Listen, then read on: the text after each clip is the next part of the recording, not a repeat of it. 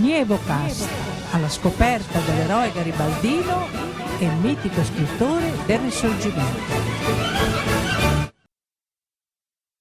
150, ma non li dimostra. Sapreste dirmi quale libro, dopo 150 anni dalla stesura, è ancora nella classifica dei 50 più venduti? È accaduto con il romanzo del Risorgimento Le confessioni di un italiano, al 33 posto nell'elenco dei più acquistati in Spagna nel 2008. Ma chi è l'autore capace di raccontare una storia che interessi ancora i lettori del XXI secolo e per di più di un altro paese? Proviamo a scoprirlo assieme da qualche dettaglio è stato l'eroe della spedizione dei mille, ma anche un ottimo giornalista, uno scrittore fecondo e un poeta che componeva sonetti per i matrimoni. E infine il prozio che imponeva ai giovani di casa di essere bravi a scuola per essere degni del suo nome. Così lo definisce Consuelo Nievo, presidente della Fondazione Nievo e moglie del pronipote Stanislao anche lui giornalista, poeta e scrittore come il prozio Ippolito. Avete capito? Il misterioso autore è proprio Ippolito Nievo. Lo scorso anno si è celebrato il 150 anniversario della sua scomparsa, all'alba del 5 marzo 1861, di ritorno dalla Sicilia. Gli ultimi garibaldini, lui e i suoi uomini a lasciare l'isola con le carte dell'amministrazione. Ma per loro non ci fu ritorno. In vista della penisola sorrentina, il vapore Ercole che li trasportava fece naufragio.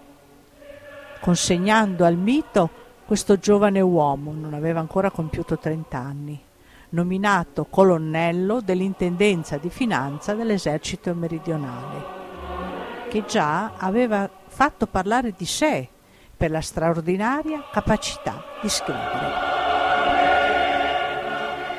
Dagli anni dell'università aveva corso la vita con impeto e passione, dedicandosi alla causa dell'unità d'Italia e, inscindibili da questa, dell'emancipazione femminile e della questione contadina, con una visione molto moderna delle problematiche, in anticipo sul tempo aveva addirittura immaginato una storia filosofica dei secoli futuri fino all'anno 2222, ovvero fino alla vigilia in circa della fine del mondo. Sembrava quasi presagisse che il tempo a disposizione era poco e così ne aveva speso molto a scrivere articoli, poesie, saggi politici, romanzi e novelle che ancora oggi, tradotti in diverse lingue, hanno un gran successo di vendita.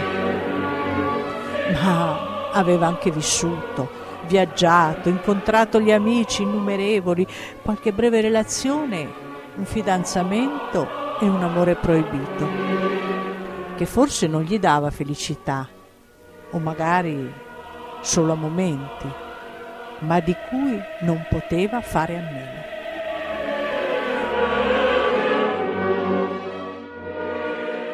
Cari ascoltatori, questa è la prima puntata del nostro podcast dedicata a Ippolito Nievo. Nelle prossime puntate vi faremo scoprire lo scrittore, ma anche l'uomo. Seguiteci e mandate i vostri commenti a fondazione chiocciola fondazionenievo.it. Li leggeremo con piacere e ne parleremo nelle prossime puntate.